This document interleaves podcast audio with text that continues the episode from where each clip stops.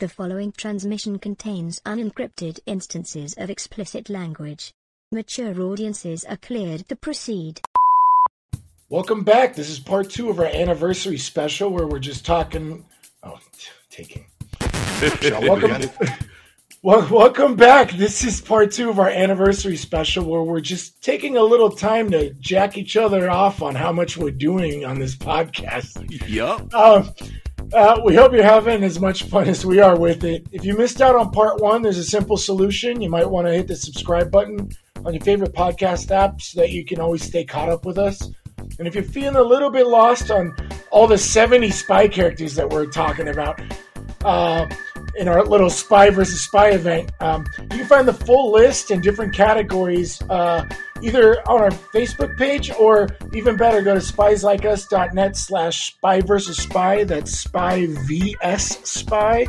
It'll have the full list and categories and some pictures of everybody, as well as links to our older episodes uh, that we talk about the films that were, you know, kind of pitting these characters up against each other. So definitely check that out.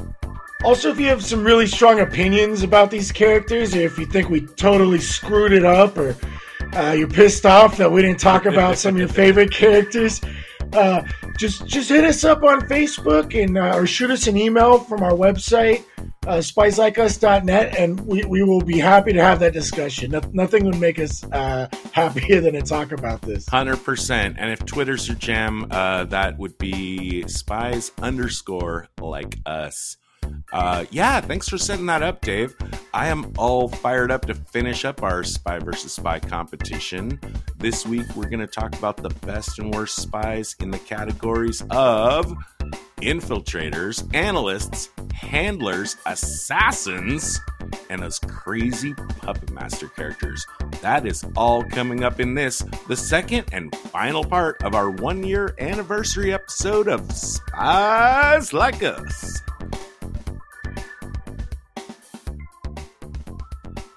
Now we're on to our handlers event. Uh, Dave, tell us what a handler does. A handler is someone that either manages their agent or their field officer. so if you've kind of recruited an agent, which would be somebody that's not part of your organization, but that's providing you with intelligence, or your officer that's out in the field and trying to develop agents. Uh, the handler's the, someone that you kind of report to. Right. Yeah. They're like the mid level management kind of, Right. but, uh, and sometimes they can be the, um, mm, star of the spy story, but often they're also like, like kind of a side character, but they're really necessary, you know, um, because spy movies, uh, are almost always about like who can you trust? And sometimes it's it's even a question of whether or not you can trust the person that is giving you instructions. Our list uh let me just run it down real quick. Um we have our nemesis lady in Our Man Flint.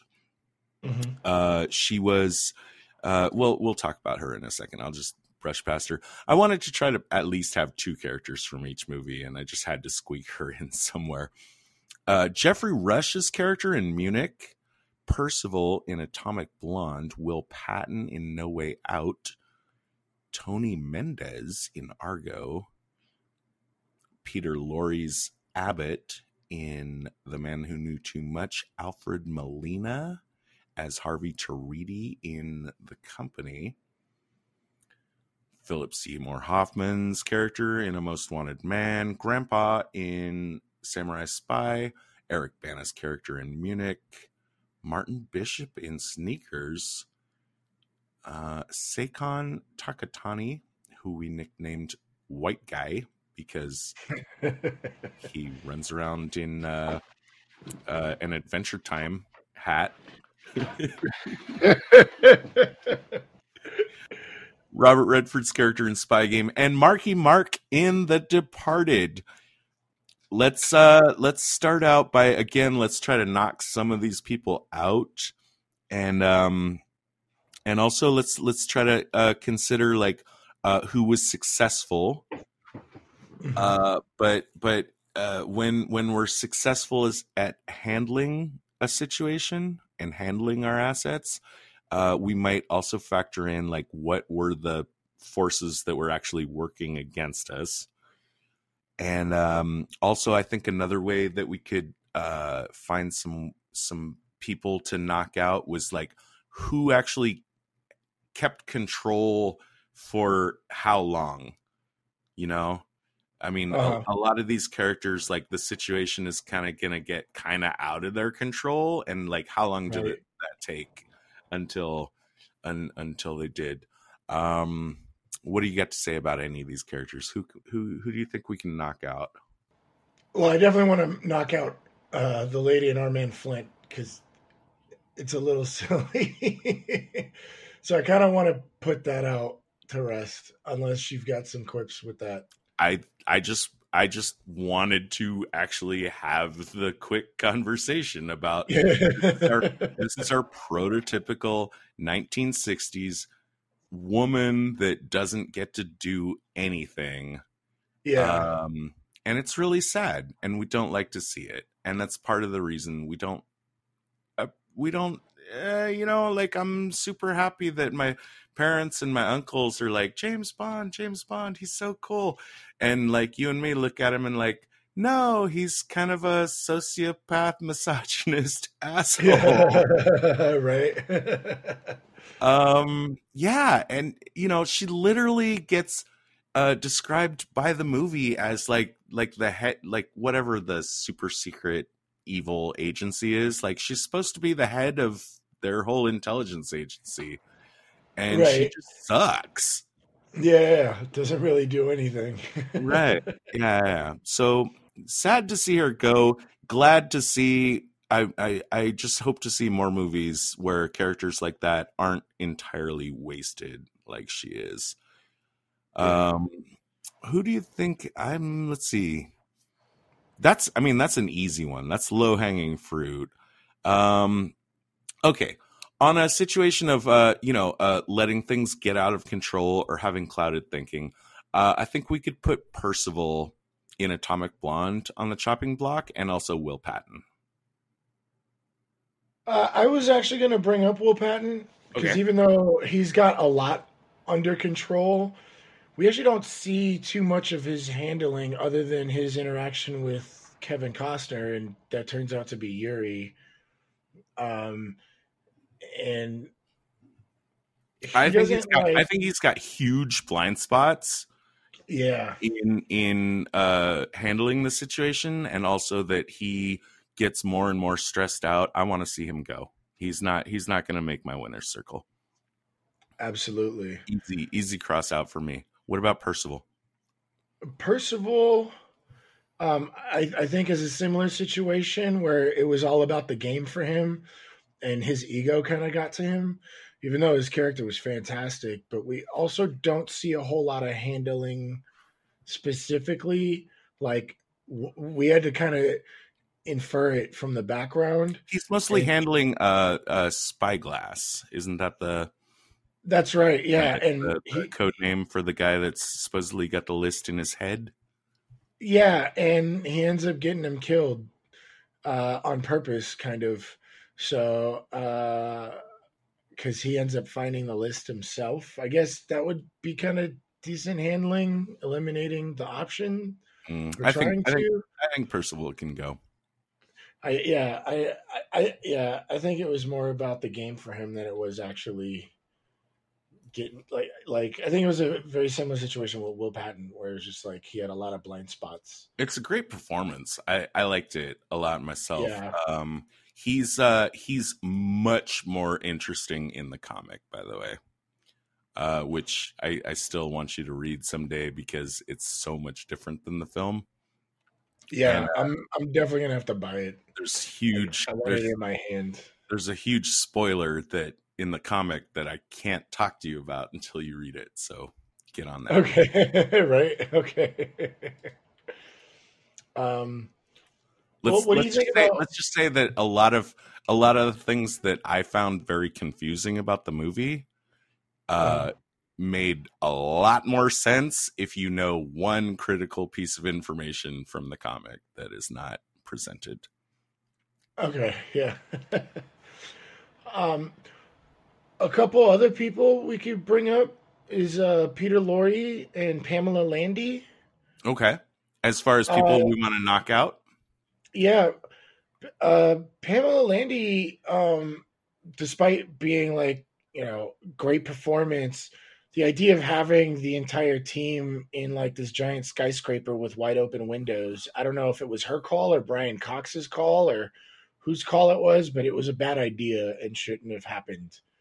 Um, and I, I guess she handled Bourne for a lot of that, as well as uh, Bourne's old girlfriend, which I guess we discover in the future. and I think that probably could have handled been handled a little bit better. Okay, I yeah, I could see her go. And then uh, Peter Lorre, great again, great performance. It's his first English speaking role. Yeah, and he didn't even know what he was saying. He said it was phonetic. Yeah, yeah, totally. Oh God, I love him. Yeah, he's great. Uh, but, but uh, as as far as Abbott's, I saw more of like just running goons rather than just handling. You know. Okay. All right, we could take him out. Yeah, so I think that might be a good knockout off the bat, unless you have any quips with that. No, just just love to mention just die with a cigarette in your mouth. yeah, no, yeah. Just how much smoking are we gonna get in this movie? I might die, um, but I'm gonna die smoking. Yeah. What do you think about Eric Bana and Geoffrey Rush in Munich? What are your thoughts on that? Uh, as a handler, um, he's he's in over his head. Uh, I, I think he. Which one? or both? Oh, I'm sorry. I, I'm just talking about Eric Bana in Munich. Oh, okay. Um, do I want to rule him out? Not necessarily. Um,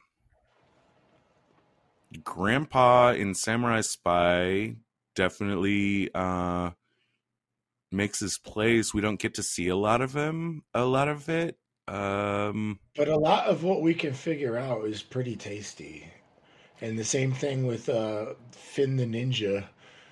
Uh, Finn I think ninja, right.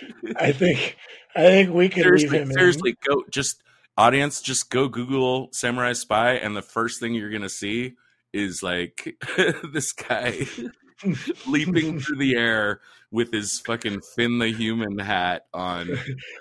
It's it's hilarious. It's hilarious. You'll laugh. Yeah, I, I think we should save these guys because both of them have quite a solid capacity. Um, how about how about let's uh let's let's try because uh, Robert Redford shows up twice in our handlers event. He's both Martin yeah. Bishop in Sneakers and he's also I forget his name in Spy Game. Uh, just mm-hmm. between the two of them, could we just like knock out Martin Bishop because the Robert Redford in Spy Game is clearly the superior handler. Yes, just I, I, was actually gonna say that sneakers. I'm not really sure how much we should give him, even though he's like managing the team. Mm-hmm. I think the team carries him more than really anything else. But it's an easy comparison between the two characters, yeah. right? So, so that's yes. again, that's kind of like low hanging fruit. Um, knock it out. Um, you know, uh, let's. I'll put my laser next on Geoffrey Rush in Munich. He lets that situation get out of his control. Absolutely. All right, he's out. Yeah. We could knock out Sloane's nemesis and Miss Sloane. I mean, he lost. All right. Uh, he, he had a really good move, but that move he made was part of Sloane's plan. You know, uh, we're going to talk about Sloane and the Puppet Masters. So he's not a great puppet master, but and not only that, he had a mole in his camp. So I think we can knock out Sloane's nemesis. He he he was a good contender, but I mean, like I think he was just kind of like, you know, acting under the strings of Sloane's master plan. So I think we can knock him out. Okay, so we're keeping Robert Redford's character in Spy Game. What about him versus? Let's do some knockouts. Robert Redford's spy game guy versus Seikon Takatani. the white guy? I'm probably gonna go with Seikon Takatani. Why? because uh, Robert Redford lost Brad Pitt. He should have seen ahead of time. He didn't really consider how much in love Redford was, and as we all know, spies do fall in love, and you're at that level. He should have seen that ahead of time, but we wouldn't have had a movie. I'll take. Uh, I'll take it. I'll take it. Yeah. Uh, let's let's move white guy in against oh I don't know rolling the dice Tony Mendez in Argo? Um, it's a little different because Tony Mendez is handling just random peeps versus uh, Finn the Ninja, Takatani the white guy, uh, is handling ninjas. I think it's easier to try to imagine Tony Mendez going into like in feudal Japan than it is to do it the other way. So let's say let's say Seikon had I don't know um, captured some uh, hostages. Do you think uh, do you think that Tony Mendez in feudal Japan could sneak him out from underneath his nose? You know, you can frame it any way you want. Like, how are we going to try to match these guys' skills against each other? I mean, you know, I'll, I'll just say like because because you know that thing I noticed like there were numbers of times where like Takatani had agents in place and they were very successful in what they did versus Mendez's only goal. And we're not talking about the real Tony Mendez. We're talking about in Argo. Right. All we got was him talking to diplomats. This is why it's tough with Takatani dealing with ninjas and uh, enemy ninjas, right? That's that's that's like that's a skill of its own, and it's a much harder skill. But it's also really hard to can like help people that have never done this, like just diplomats that are dealing with like negotiations and stuff to convince them, hey, we're gonna go jump in the deep end. You know, uh, both both of them are difficult jobs. Both of them require totally different skills you know, Takatani, he's he's he's he's a little weird one because he's he's got to fight against all these modern people. Uh, well, let's put him against Grandpa because they're from the same movie. Takatani versus oh, Grandpa. I see. I see. Who's, who's, uh, who's the better handler? I think I think I might want to go with Grandpa because Grandpa had to hide more than Takatani. Takatani mm-hmm. was the head of the current establishment intelligence agent. Like, I mean, he was part of his own organization, but he was basically being used. Versus Grandpa had to f- hide the fact that he was a Catholic and that he had all those Fox ninjas that showed up. Um, and there's plenty of spaces where we could spot agents being used by Grandpa. I, I think I want to go with Grandpa on this one. I'm with you. Grand, Grand, I think Grandpa had to had to deal with a lot more than Takatani did. That's that's a good that's a good way to eliminate. Let's put him up against Philip Seymour Hoffman in a Most Wanted Man. I think we should knock out PSH. You think we even should? though he had, I think I think he had the best team that you could ask for, and I love the fact that he had the warehouse. I love I I uh, I just don't like the fact that he just got played so hard by the CIA and didn't plan for that. Um, he he's he's been in the game so for, well. First of all, we're talking Japan ninjas dealing with people trying to trick you versus like European intelligence. And uh, PSH's character is a guy that is trying to show that he knows what he's doing, and he does, right?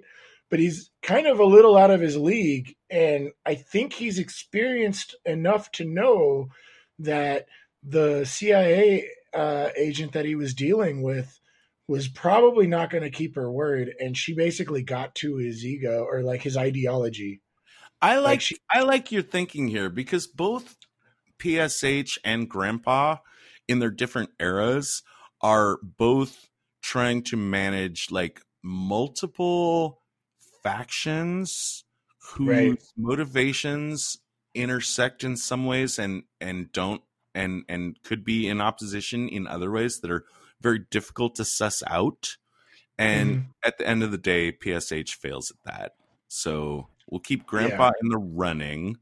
And in fact, let's uh we're getting close here, so let's let's go ahead and put him in the uh put him straight to the finals and Okay. compare some some modern guys against each other. Let's go with Marky Mark in The Departed. Uh, Dignam, baby. I Best of- still want that mini series.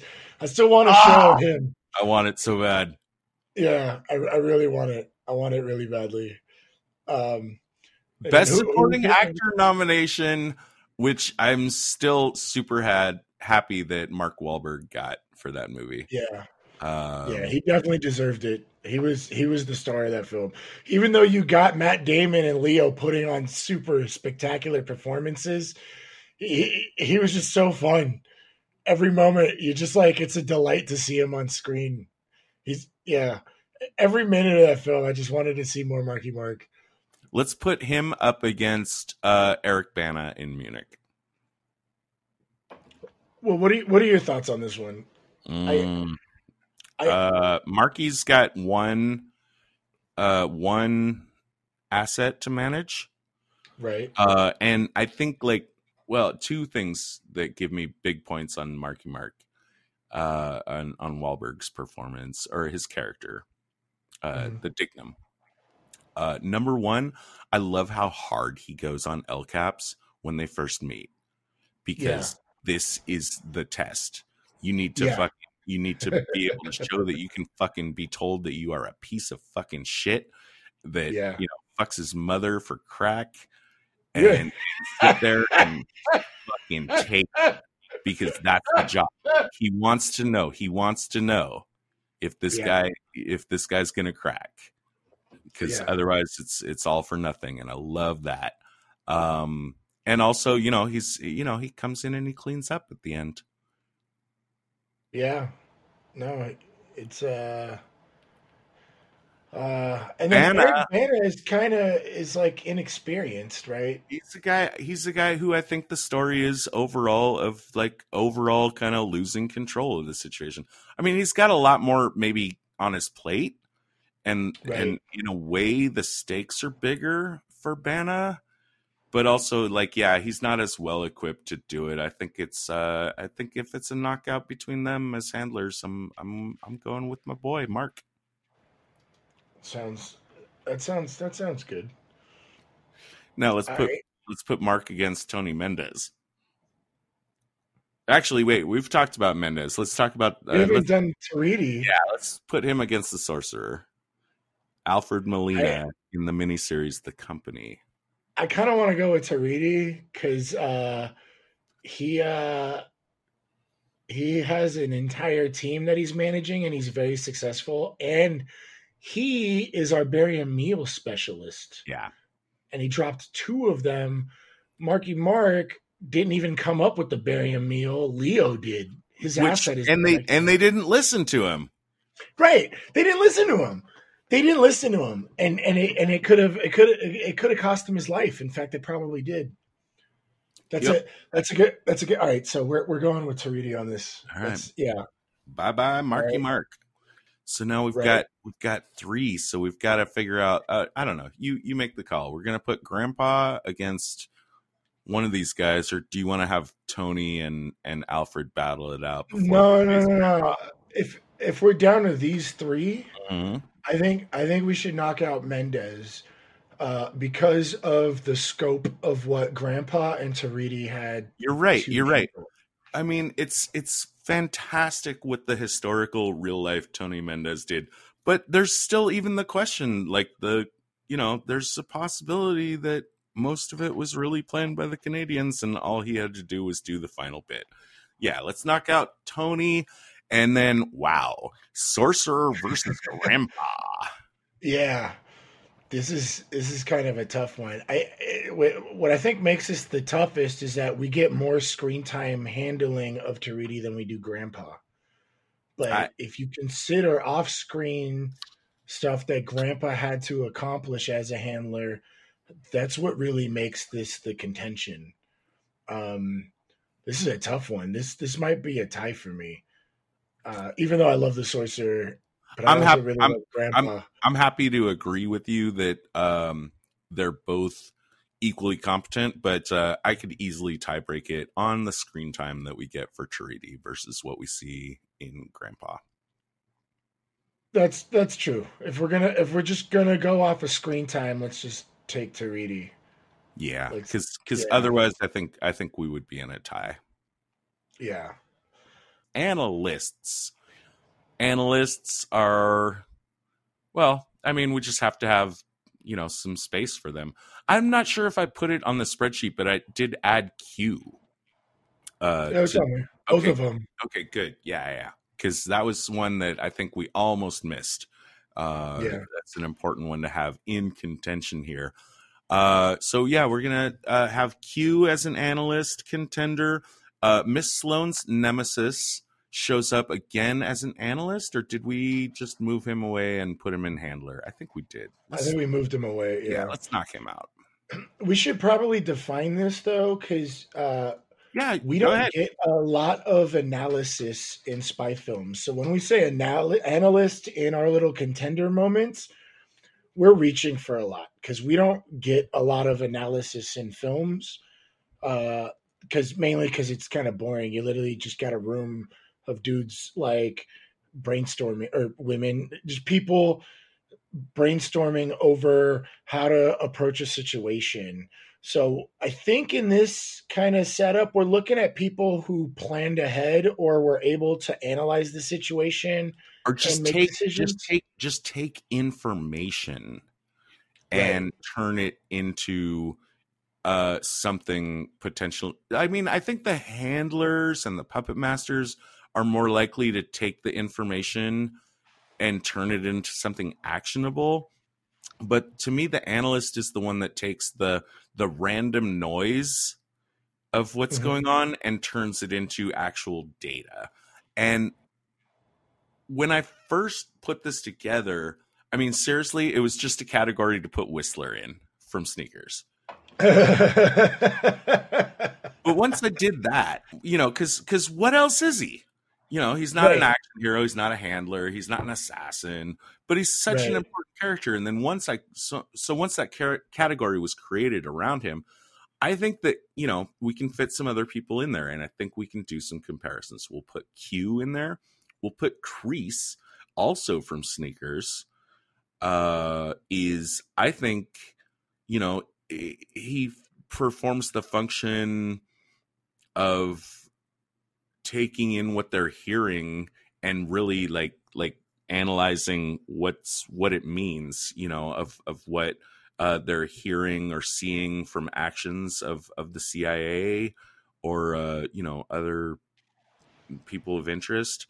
Uh Garak our Star Trek character um I think mostly fulfills this function Mhm. uh, he is sometimes kind of a puppet master, but all of his puppet mastering is so off screen that we're not even going to allow him into our already very crowded puppet master. right. I think this is a good place to put George Smiley. oh, absolutely. Because he was more of a detective. Right. Like you, you're the one that pointed out that was more of a detective story. in So this I think. Now, previously in his career, we're given to believe that he had been an infiltrator, he had been a handler, but that's not what he does anymore. right. Right. He, he's given that he's like on a task force to solve a mystery. Uh, we'll include Tony Mendez again. We'll give him another shot uh, from from Argo because he does, you know, uh, a lot of. I mean, I think the primary thing he does mostly in this is uh, analyzing the information. And uh, from No Way Out, we'll put in uh, the the wheelchair guy Sam. Oh yeah, yeah, yeah. Okay, So it's a short. Let's keep it a short list. okay. Um, anybody you want to knock out right off the bat as just being a shitty analyst? well, not so much as shitty, but grandiose. I uh, if if we were just gonna go by results, I think Russia with Love Q just automatically wins because he pre-plans every device that Bond needed for every particular situation that happened in the movie. Right. He So, seems to have just a time travel, you know, Right. scry into the future crystal ball that tells Yeah, him like exactly how to create this briefcase. So yeah, I'll I'll rule him out. What about um read the script. Like, you know, I want to bounce Q out from um Spy Who Loved Me as well. Uh his Mm-hmm. big contribution is, you know, when they say like, "Oh my god, they they know how to detect our submarines locations." That's impossible. And he's like, "Oh no, it's actually really easy." And I'm like, "Yeah, you know, that might be something we might have wanted to know." right. Yeah. Clearly, you're not doing your job, Q. All right. So bye bye bye bye Q. Um well again it, it could be an easy one to just knock people out unless you have arguments otherwise. But to knock people out from the same movie, uh Whistler versus Crease. I mean, I, Uh, it's Whistler for me. Yeah, I think I think yeah, we should definitely knock out Crease, even though we really appreciate it. Well, first of all, Sidney Poitier is great uh, actor, and he did a great job. But uh, what we really liked about him was that he was managing the situation, and hey, don't no one's allowed to leave. He's like as far as his analysis, but other than that, he didn't really figure out too much. So I, I think Crease is a good knockout, leaving in Whistler. Um, I think we can knock out Sam from No Way Out. Yeah, because Sam versus Whistler is an easy one for Whistler. Right. And they're- They're, and they're both like comparable. hackers. They're very comparable. Yeah. So Right. it's, it's Whistler. they're both hackers. Um, let's set aside Whistler for a second because he's going to be difficult to compare, I think, to the other remaining three. Let's make it Mendez versus Smiley. Yeah, this might be actually pretty easy. Yeah. Smiley wins over Mendez, right? Completely. Okay. Easy. So now we've got now we've got a weird one and and a little unbalanced because because of the way this analyst thing works, but uh we might have to we might have to do a double elimination here. Elim Garak versus George Smiley. Let's put Uh, again. I think it's easier if we if we put Smiley into the Star Trek universe than it is to try to imagine Garak uh working for MI6. yeah, right. George Smiley Um, on DS9. There's there's some there's something weird going on. The Dominion has has hatched an evil plot to destroy the Federation or to drive a wedge between the Federation and the Klingons. Who's gonna figure out what's going on first, Garak or Smiley? Well, I don't know. I think I think Garak is kind of a little superhuman kind of plot armor in that respect. So I kind of want to give it to Smiley because of what he had to handle. Uh, I kind of want to give it to Garak for the opposite reason. I mean, for the Yeah. same reason. Yeah, yeah. Uh, ooh. Well, Smiley's got his his weak chink in his armor. That's right. Oh, that's the right. The wife. Got a blind spot. Does Garak have a blind spot? Yeah, the dad. Yeah. Oh, that's right. Oh Yeah, yeah. he- oh, they both for the. they both for the have a, they both have a blind spot. Ooh. let's let's let's do it like this. Let's put them against Angleton and Costner and Whistler, and see who we can. Oh, I'm sorry. I'm sorry. I might have not have had Angleton on my list. Is he supposed to be in here? from the company, Michael Keaton, Right. Not- yeah. Yeah. not the Matt Damon Angleton, Okay. Okay. uh, company Angleton. Uh, oh, this is gonna be tough. for a lot of these. well, let's put Angleton against Costner. Uh, let let's say Costner, who's a mole, right? No, that's an easy one. That's an easy one. Eliminate Costner, keep Angleton. Okay, all right, we'll do that. I think I think Angleton, Garak, and Smiley I think I think actually we could we could let Whistler go at this point. Okay, okay. I think because Angleton, Smiley, Garak is that what you're seeing as as his left? Yep, that's Yeah. all that's left right now. Okay, that's the discussion. Yeah. Uh, all of them, all of them have very important blind spots. Smiley, that's right, because we have Kim Philby for Mm-hmm. Angleton. right, Smiley's got the wife, and Garak's got his dad. right. So wow, how did they handle them? Eventually, um, Garak. Uh, what's what's Garak's eventual resolution with his dad? That was the one where the dad kind of sent out a message to him, and there was a nice, like, kind of conclusion to that story. But that's more of the story than it is tradecraft. Okay, so it wasn't like Garak like wrapped that up. Right. It was just kind of like your dad's dying. Smiley here. Smiley eventually saw through his blind spot to find Bill the mole. Right. That's right. and Angleton never did. I think it's going to I think it's going to Smiley.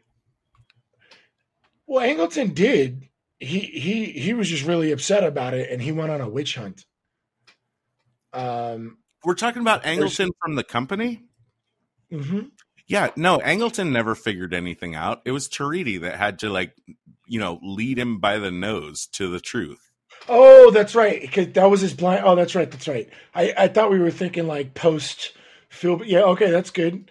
All right. I like. All right. I like that. I like that. All Let's right. Then it- yeah, we're let's give it to George Smiley. Out of the three of them, he was the one that actively uh dealt with his weakness. pierced through yeah, pierced through his weakness and and saw to the truth. That- yeah. That's. And I it think also that's and good, it also feels good. I think I think George Smiley is the smartest out of the three of them. Yeah, yeah, absolutely. I just have one question. Smiley is suspicious, Percy. It's still the best fucking best line. We're gonna have to do that. That's gonna be a thing for us. Yeah. It, yeah, it's it's too good. I was also thinking like we might talk about like our best lines of all these movies, and there are so many. Uh, but Oh, I- yeah. it would be impossible to compile. But Smiley's suspicious Percy is like just the fucking best. Let's Yeah. talk some assassins. Ooh, we got a good list for this one. Uh, we got we got Boris and Company from The Man Who Knew Too Little. Now there we're we're folding in also like with assassins we're we're putting uh, uh we we couldn't make our own category for goons, Yeah, you know, uh for heavies, you know, a lot of a lot of uh, spy movies have like the hero is going up against like some super arch villain, but there's also going to be a heavy in their way. And so the heavies, the goons, but but they kind of are also assassins, so we put them all together. Keep going. What's our list? uh, we got Boris and Company. Uh, we got Steve from Munich, Karl Urban from The Bourne Supremacy. We have Jaws from The Spy Who Loved Me. We have Robert Shaw from Russia with Love. Uh, we got the two guys from Sneakers from Sneakers. uh, we got Victor the Cleaner from La Femme Nikita. We've Bourne from the Bourne Supremacy, and we have La Femme Nikita from La Femme Nikita. And as a quick like fold in at the last minute, I did want to put in uh the Reggie, the the weird faced guy from 1956 knew too little or knew too much. He's the guy that like in the big scene in the concert, like you know when the cymbals are supposed to crash, and that's when he's supposed to make. Oh, oh, oh, yeah, yeah, yeah. Now I remember. yeah, we're gonna throw him in real quick.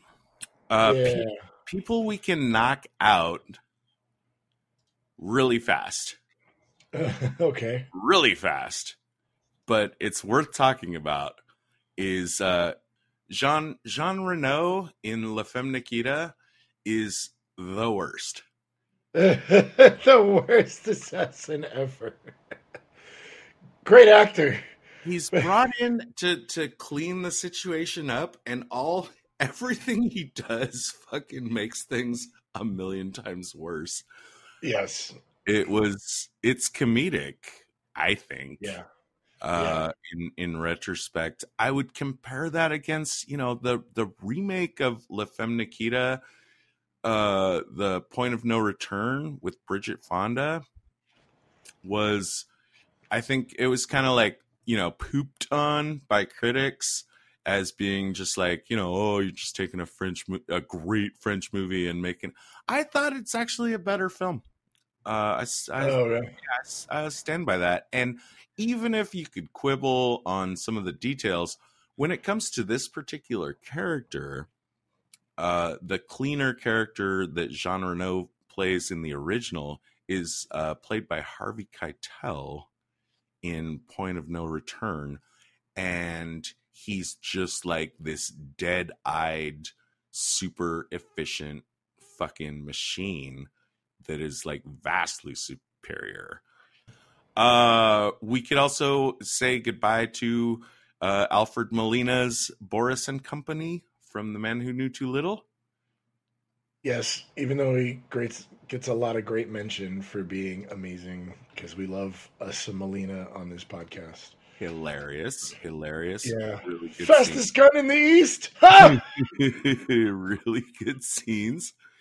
And I had forgotten, you know, I'm trying to keep track of actors that showed up multiple times in our movies, and I almost forgot this one. Uh, we've had so Yeah. we've had Molina twice. Uh, Uh, we've had Redford twice. We've had Brian Cox twice. There's a, there's a few. Oh, Matt Damon twice. right. Uh, We had Karl Urban twice, Karl Urban twice. Yep, yep, yep, yep, yep. even though it was 2021. But yeah, Mhm. And uh, yeah, a few others. And I think uh, I don't know. I think Red- Redford's going to be our first three-peat. Actually, no. I think uh, Lonsdale, Michael Lonsdale, is going to be our first three-peat because he's in. Oh, let's see. He's in uh, Day of the Jackal, which we just did.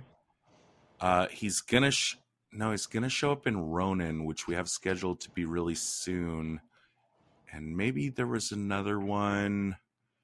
It was mm, can't think of it right now. Moving on. Uh, the Grandpa's Ninjas made it into our Assassin's ca- category, or, or are we keeping them? uh, I don't see them on the list. All right, I'll just I'll just knock them out. Also, they didn't really assassinate anyone; they just uh, created a lot of chaos. They helped uh, the exfiltration. They did, but that's not really like assassins. I'm looking for I'm looking for people that put bodies on the floor Yeah, And- they hit their targets. get away with it. Yeah. Um, the two guys from Sneakers, worth mentioning. I like this little, like almost kind of like Laurel and Hardy, skinny guy, fat guy, like uh, good cop, bad cop. You know that they played, and and yeah, they were they were fun, but you know just funny. Uh, not gonna be not gonna be contenders. The Reggie character from the 1956 Knew Too Much. Uh, I'm sorry, I'm referencing the the the actor's name. It was Reggie someone. Um, he, I think we dinked him hard on, uh, you know, specifically like going up to Doris Day at the concert and and giving a huge creepy smile. That's that's yeah, that's not how you do it. No, Yeah, no, right. definitely can knock him out. So who who can we keep here? Uh La Femme Nikita. She's got I, that. I think she's definitely a good contender. We're gonna keep her. Favorite favorite sniper scene. Let's it. pit, pit her uh, up against Robert Shaw's character in From Russia with Love. Who gets who who kills the target faster? Well, I think I'm going to go with La Femme Nikita because right. she uh, hit a lot of targets, and Robert Shaw couldn't beat the Bond, even though he was great. And even though Bond sucked, he was terrible. Bond was horrible. you got Robert Shaw still you got beat by a briefcase. You right. dumb. And uh, and apparently Q just got the script ahead of time, and that's how he lost because I, I don't know All right. canisters in the briefcase. let's keep La Femme Nikita in the running and pit her against Jaws in The Spy Who Loved Me. I think she would have just shot him from way far From away. distance, right? Yeah, yeah. But- it's an easy one. I don't know. I don't know if it's an easy one though, because Jaws is fucking unkillable. He ate a shark. Yeah, he ate a sh- Yeah, but with that that that he would not be hard to spot. He took I feel- apart a truck with his bare fucking hands. Like he's But he's clearly afraid of guns because they had him at gunpoint. He was like, "Oh, I won't mess with you." You know, I, f- I feel like Femme Nikita would have had a whole plan about it and gotten him eventually. Like he he just kind of stands out for an assassin. I hate I mean? I hate to see him go, but we're gonna usher him off the stage. Yeah, hate to see him go because I really d And apparently, audiences really love that character too, and that's why they brought him back in Moonraker. Um, right. yeah, I, I, Jaws is awesome. Oh, and let's say too, like it's so funny, like when they bring out, like when the guy brings out his two guys, like, oh, I have my two best assassins. What's your thing? Like, I'm enormous, and I have I have steel teeth, steel razor sharp teeth. Okay, Right. and then what's your thing? Uh I'm bald. Not too surprised to figure out like which one of you is the red shirt in this situation. right. All right. La Femme Nikita just put a bullet in uh Jaws's head from a distance. I'm gonna assume he actually lived and swam out into the ocean, but he's still out of play. She's right. now, she's now got to contend with Karl Urban in the I was just about to bring up Karl Urban because I was like, let's do Bourne versus Urban, but I'm like, well, Bourne won, so right. you know, like, like what? If, what if? What if we? How about we do this? Let's let's look at let's look at Steve from Munich or Daniel Craig versus Karl Urban in Bourne Supremacy. wait, wait, wait, wait. Actually, actually, I do want to have this conversation though before we say like because eventually because right now we're in the assassination bracket, and Jason Uh-huh. Jason Bourne already got uh you know his day in court in the action hero thing. And when he beats Karl Urban, he and he ends up beating him in the action hero game. Like it's in a car chase uh, That's right. Yeah. that kind of thing. Now, Okay. to remember about Jason Bourne as an assassin is that he doesn't actually do any assassinating. That's true. He's, I mean, that's his training, but that's what he's Right. fighting against. And yes, he's using that training as an assassin, but think about like the way that Karl Urban fucking schooled him in India Absolutely. hard. Absolutely. Super hard. So Yeah. actually be a conversation like not action hero and yes yes Jason Bourne's going to win the eventual fight because that's the movie but Uh-huh. between the two of them like literally if you sent if you sent uh both of them at the same target you know if you're a puppet master or handler like Uh-huh. which one do you actually trust to bring back the body I think on screen it's going to go to Urban. I'm going Off with screen it might be Bourne. I want to I want to give it to Urban. I, I yeah, me too. I- I think we're just going to give it to him. Yeah. Uh, but that being said, let, before we bring uh, Nikita back in the conversation, let's see Steve against Karl Urban. What are your thoughts? Uh ooh. Well, um Urban works alone. Steve Mhm. is part of a of a pretty patient team. And Mhm. uh you know, like I even thought like in the in the end, I mean in the last few days I was thinking like, you know, Nebuchadnezzar uh bomb maker guy from Munich, like Right. he's kind I mean if you were going to put him in any of these categories, he ha- he has to be an assassin. I mean, Right, he, he- absolutely. he loses because he fucks up so much. Yeah. right? I mean, he does. Yeah. um or at least well no it's not that he fucks up so much it's it's more like the actually it's eric bana's fault for not getting him the right materials and and being lied to and fooled and Well, they were mislabeled, right, Right. or something. You know, So, by yeah. that- by that those french people um oh that was that was the other lonsdale movie remember i was trying to think of the other lonsdale movie Yeah. He, he's he's grandpa in munich Yeah. or Yeah. papa papa Papa, Papa, yeah. uh steve Private intelligence. yeah steve versus karl urban uh i'm going with urban We're gonna go with Urban.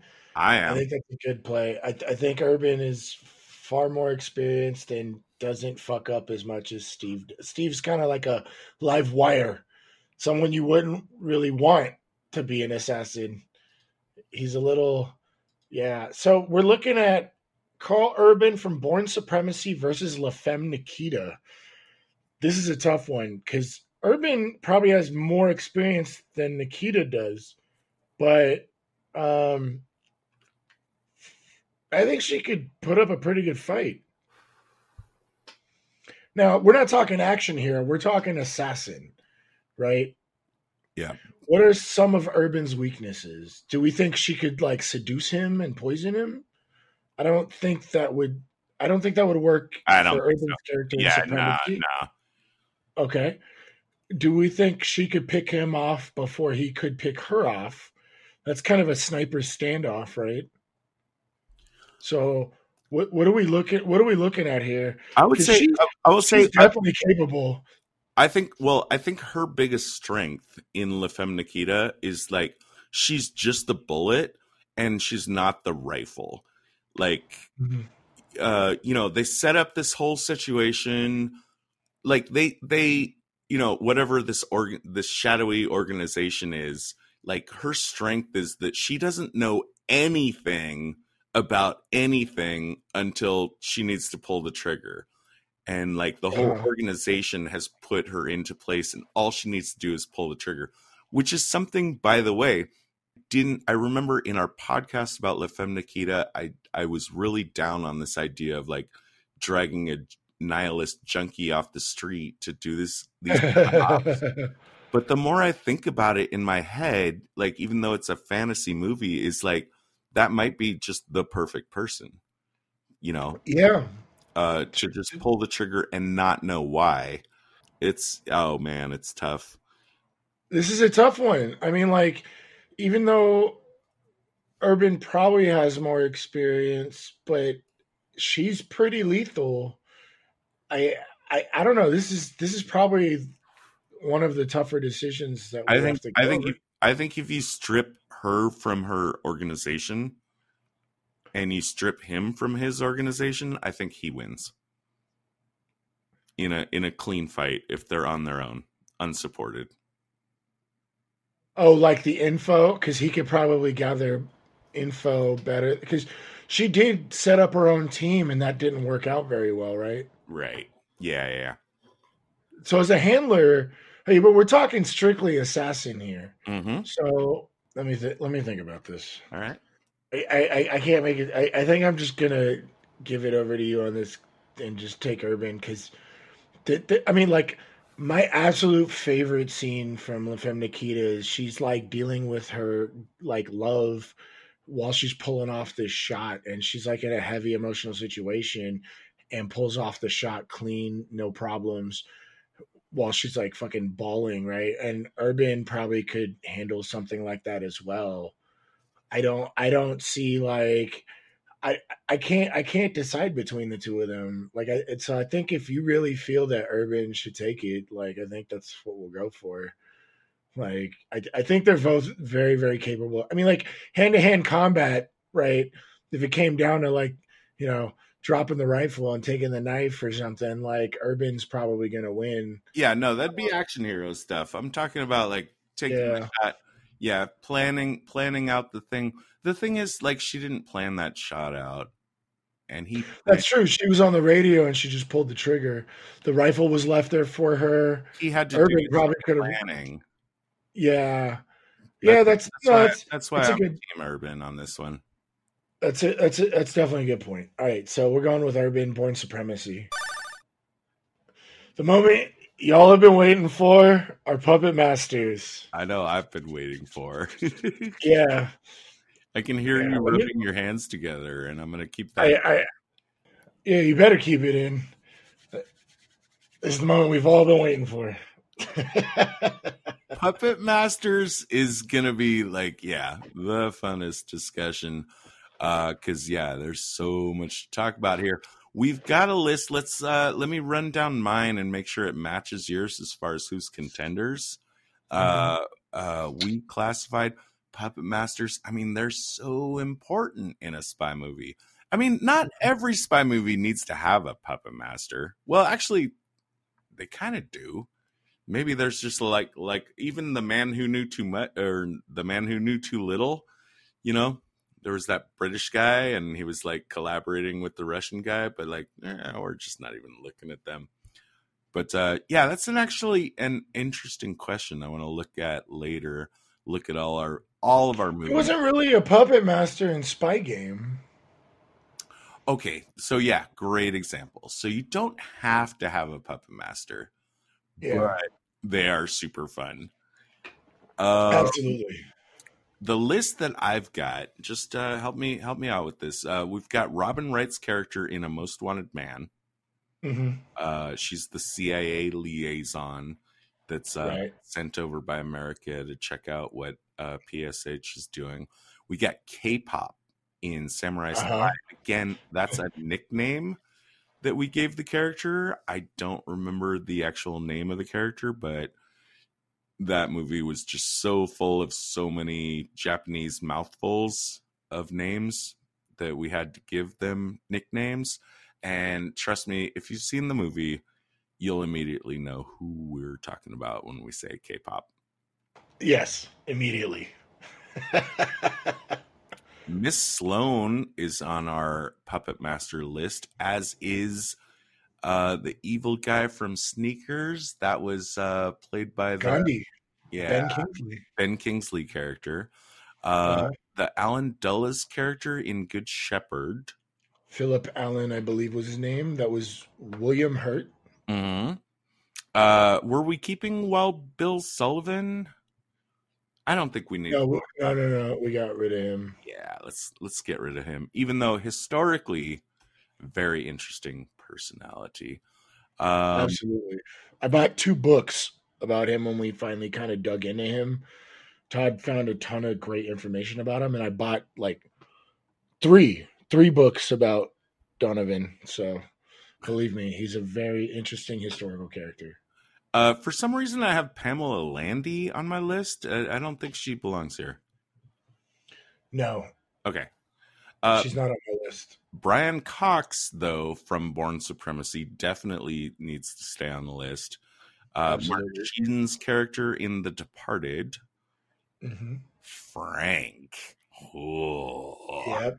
in The Departed, he's gonna be right. he's gonna be a fun one. Um, the Karla character, not seen much in Tinker Tailor's Soldier Spy, but definitely the very definition of a puppet master. Absolutely. Ulysses in uh, Good Shepherd. The Good Shepherd. Yeah, yeah, yeah. Mhm. And uh, ah, the Tony Shalhoub character in Spy Kids, which I mean, he qualifies. He gets Absolutely. up on stage. Did I miss anybody? uh, you had Angleton on my list, but I don't think that's good for the Right. Good Yeah, yeah, yeah. Let's leave out. I'm, del- I'm gonna I'm gonna delete that row. Okay. Right there we go.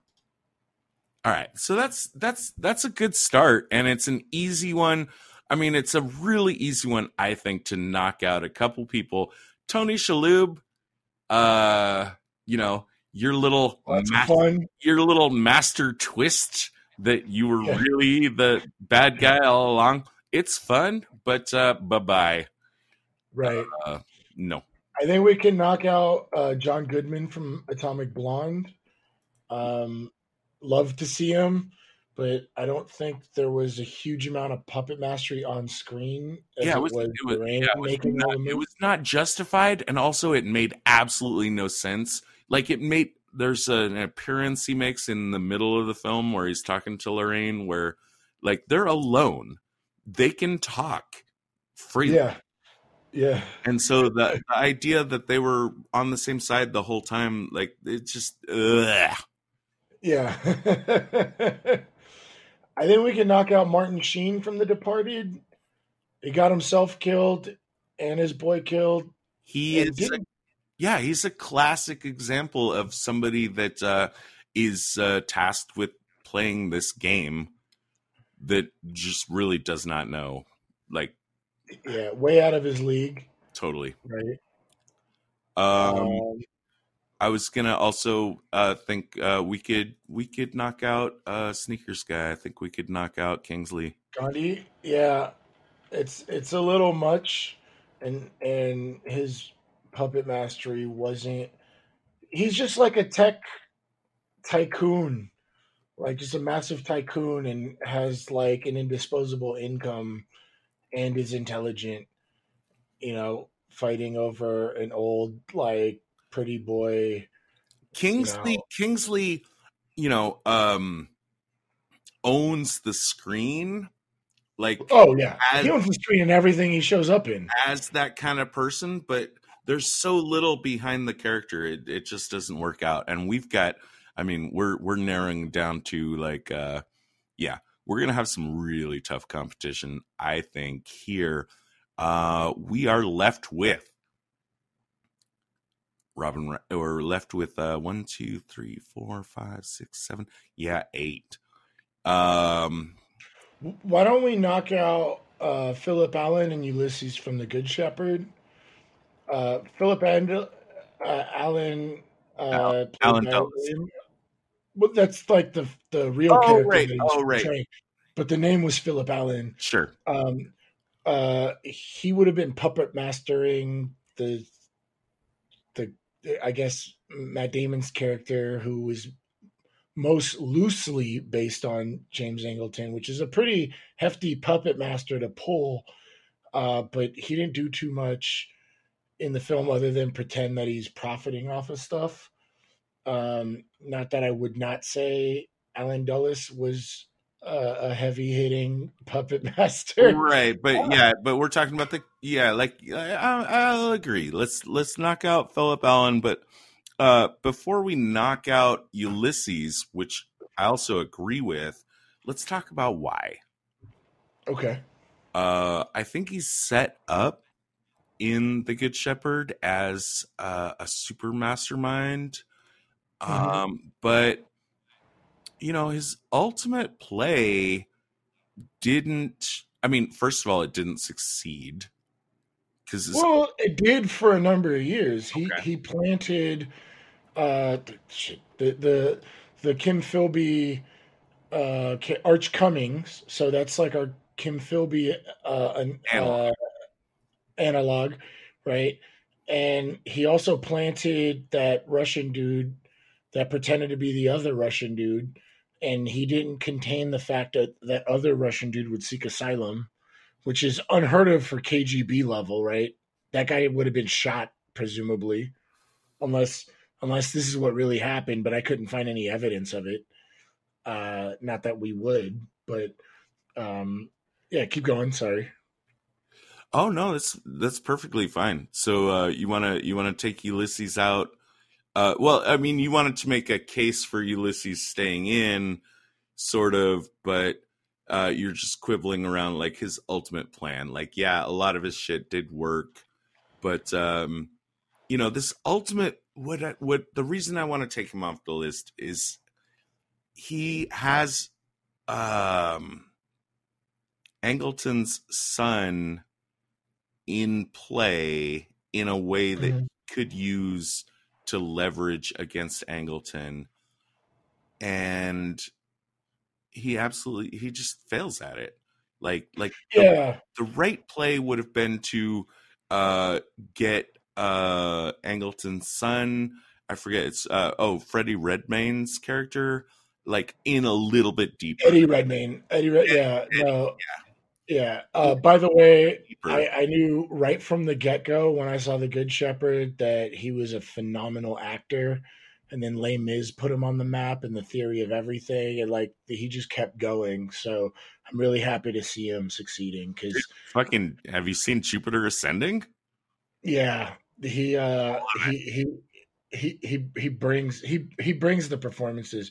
But let, let, before we knock out Ulysses, let's talk about this. Do you think the girlfriend was one of Ulysses's agents? I because at the end, Ulysses says to Matt Damon, uh, "Do you really want this woman in your family?" Because the big play was Ulysses was threatening to kill Eddie Redmayne uh, to leverage Matt Damon, and Matt Damon found a way around it. And uh, Ulysses is like, "Well, what about this girl? Do you really want her in your family?" So, was she from who? Who else do we think she might have been working for? I don't think we talked about this when we were talking about the Good Shepherd. I well, I think we did.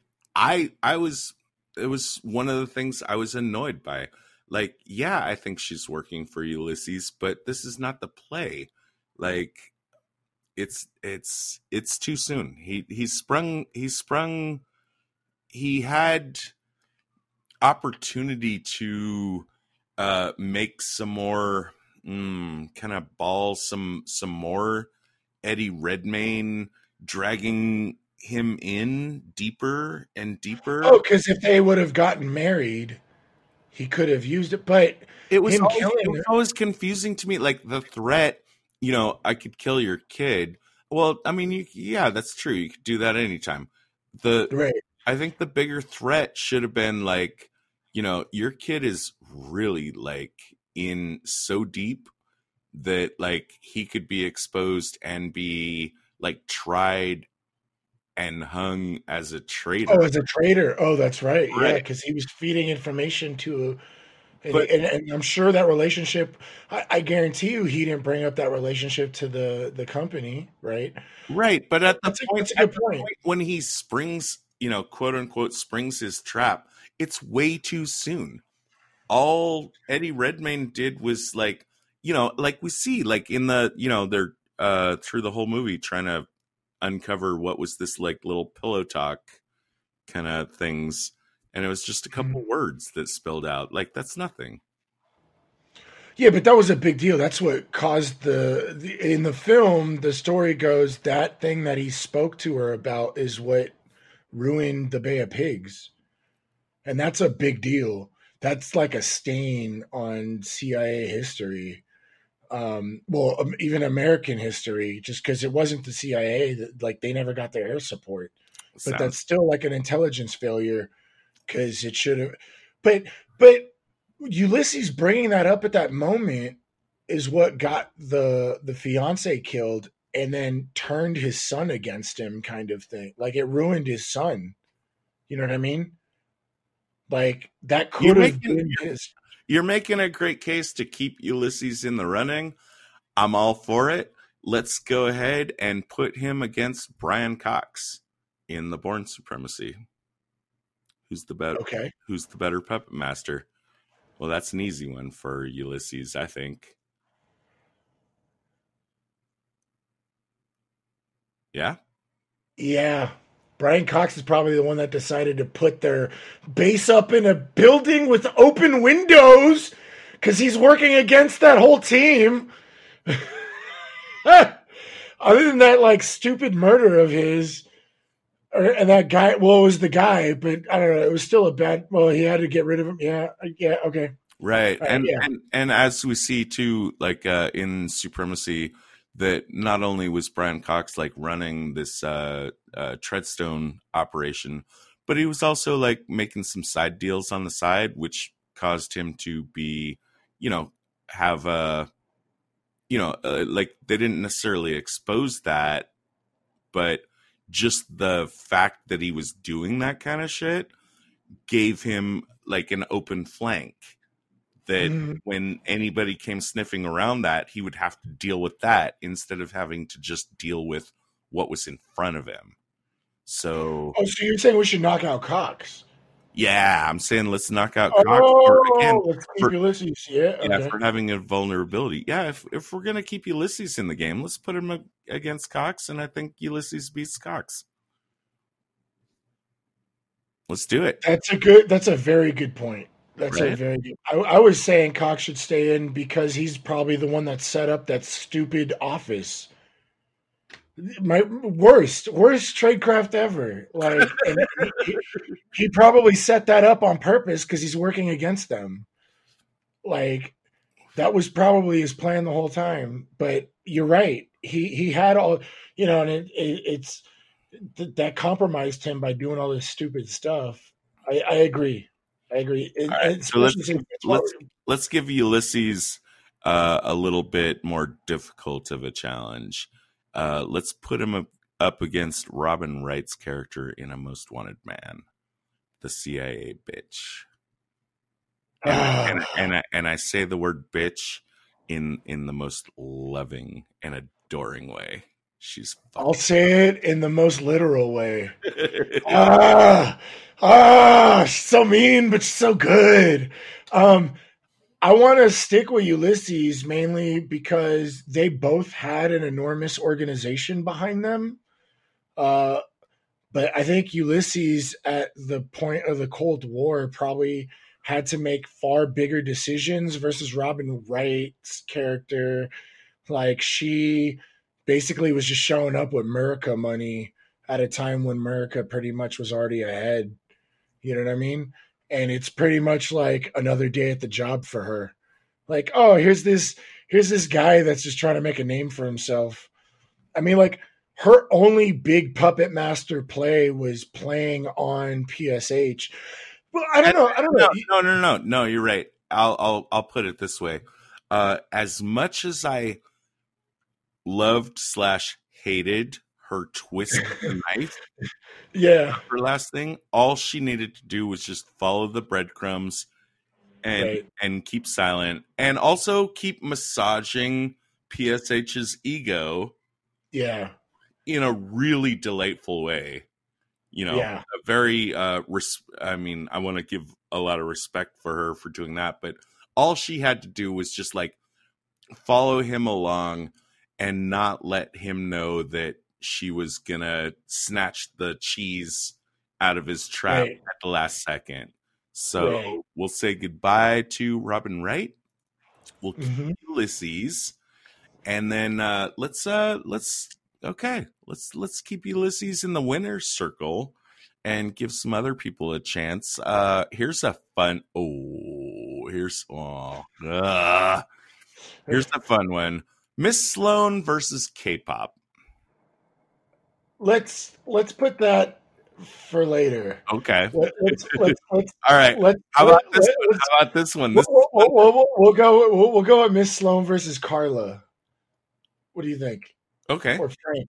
You- uh, miss sloane you tell me miss sloane versus karla how does it how does it play out i think it's a win for karla Really, really.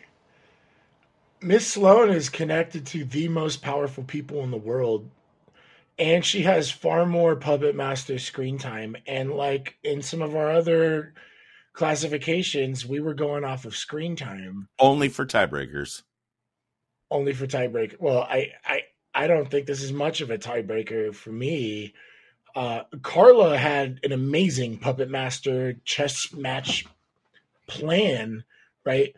But I mean, yeah, they're, Karla- they're comparable in that, like, they both like are. Yeah, they are both fucking chess players. yeah, and and, and but my thing is, is that uh, I th- I think Karla uh, doesn't have the diplomatic connections that Miss Sloane would, and I don't think he would play them as well as she would.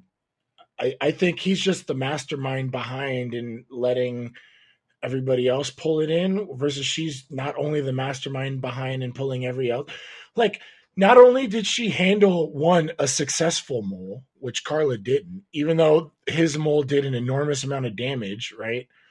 But she handled a very successful mole. Number one, number two, I think she's far more connected than he is,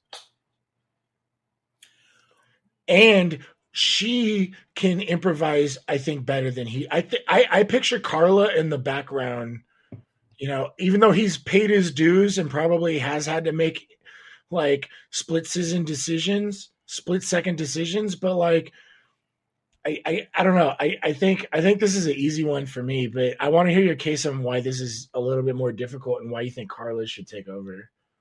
Um, I'm not there yet, but I do think it's a very interesting battle because I'll go back to chess uh, where of course Karla is like our super Soviet guy that um, is envisioned by John Le Carre, right? Mm-hmm. And uh, you know the Russians are supposedly like great at chess, and I think that filters through in in the character. Of course, uh, you know in the novels he was meant to be like you know the main villain for like three novels or something. But we're just going to talk about what we see in the movie. The Miss Sloane thing on chess is what I I mean, my oh so much I love about her. But like one thing that I want to point out is like she didn't take Mark Strong's job. Like she didn't exceed accede to taking the job until she had already figured out her win condition. Like she puts the she she's got her checkmate in mind before she's even sat down at the table, which is fucking amazing.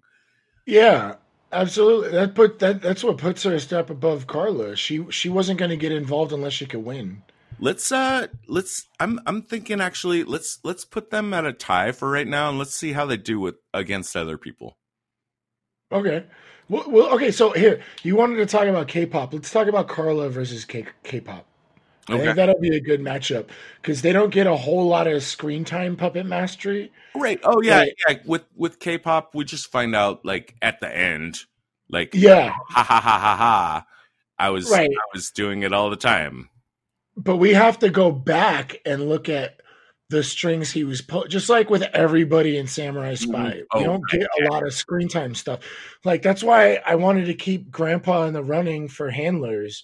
You know, uh, or or like Finn the Ninja. Like the, it was really important because when you go back and rewatch the film, every scene is really important because you realize who is pulling the strings, mm-hmm. right? And what K-pop is doing is watching everybody pull the strings and and making his decisions and climbing the ladder. Versus Karla, we know he's behind the scenes, right? and he has crafted this masterpiece plan, mm-hmm. right? So, what do you th- what are your thoughts on Karla versus K-pop? I think it's Karla over K-pop, but before I before I see K-pop go, I really I really have to because this this was so fun in my imagining uh, when I was thinking about how we were going to do this episode. Frank versus K-pop. Oh, I see. I want to like I just love the idea of like okay, K-pop has got his he's got his master plan, right? And I could easily see like Frank as this like uh yakuza lord. right. That's, no, no, no. That that's a great point. That's, that's a very great point. All these angles and like if if Frank had been in any way involved in the events of Samurai Spy, like if you could somehow transport that character into feudal Japan, like uh, I uh-huh. I think he would have made a mess out of K-pop's plans. I, am not sure that K-pop would have been able to deal with it. I completely agree. I think that's a great point, and that definitely eliminates K-pop.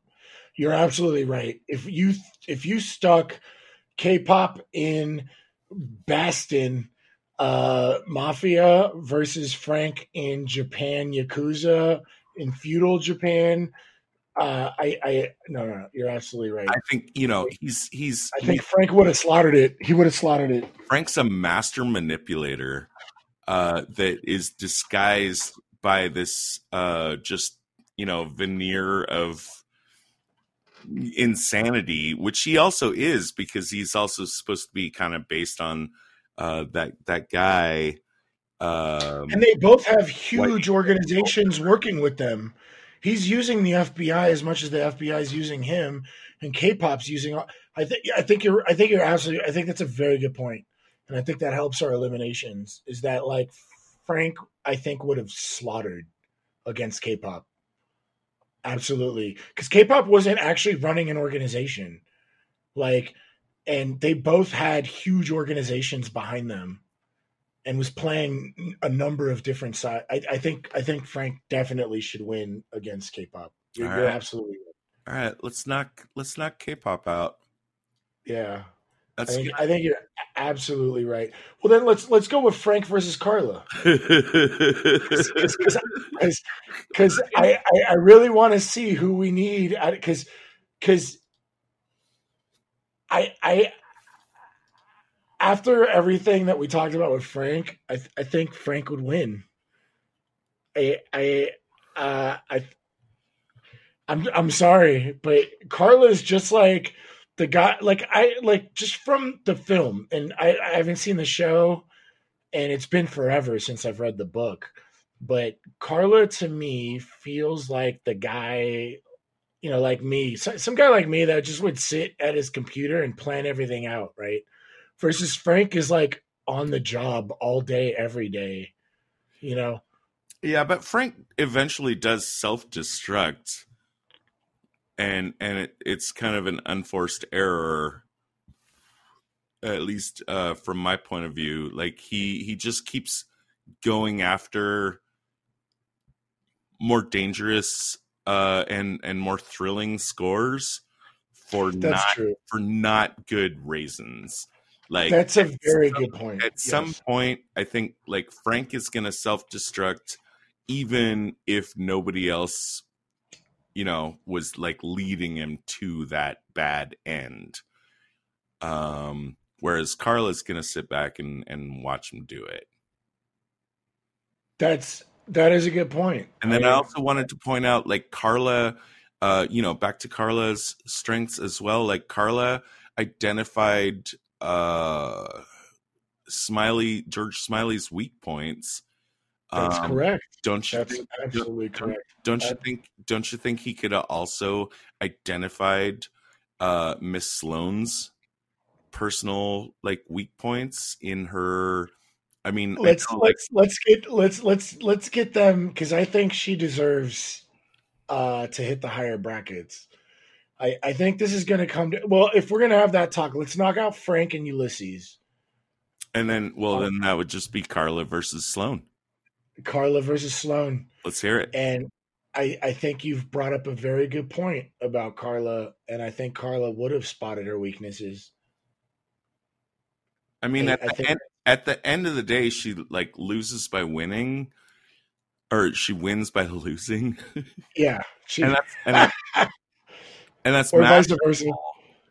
But Yeah. uh, at the end of the day, I think she's willing to like just take her one win and get off the stage, and Karla just still is still going to be there. That's true. Karla's definitely.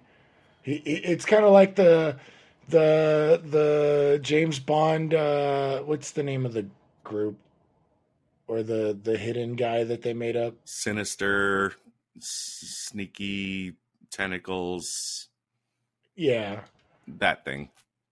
yeah. Like he's kind of like an elusive, and we never hear of a weakness of Karla, other than like he's just like getting. We probably kind of get the feeling, even though it's not explicitly stated, that he's getting the joy out of fucking with like George Smiley, right?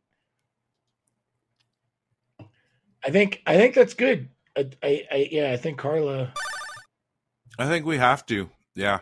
Yeah, That, I mean, uh, you know, how do you feel? Like, I, I, I feel like we had a great discussion about Yeah. our our podcast, and um, big hug to my co-host here. Uh, one year. Oh, right back at you, brother. We made it. We made it. Yep, one year. All right, I'm gonna stop recording, and then don't forget we got to do the little stuffs. Oh, thank for you. Jackal. Yep. And that's the end of our show. Thanks for listening. If you'd like to reach out to us, you can find us on Twitter at spies underscore like us. Visit us on our website at www.spieslikeus.net. You know, find out about upcoming episodes. Also, what will really help us out is if you give us a review on wherever you found our podcast, either on iTunes or your Android app or YouTube or wherever you listen to us. Uh, even if you didn't like the show, just give us a review. It'll help us give us feedback so we can make the show better. And it can also help other people who haven't found the show yet find out about us. Hey, Moira, initiate Protocol 9. Protocol 9 initiated. This podcast will self-destruct in 20 seconds. The preceding transmission sampled the songs Ice Cold by Audionautix, Enter the Party by Kevin MacLeod, and sound effects from freesound.org. Attributions and links are found at spieslikeus.net. Editing by Todd Hostetler.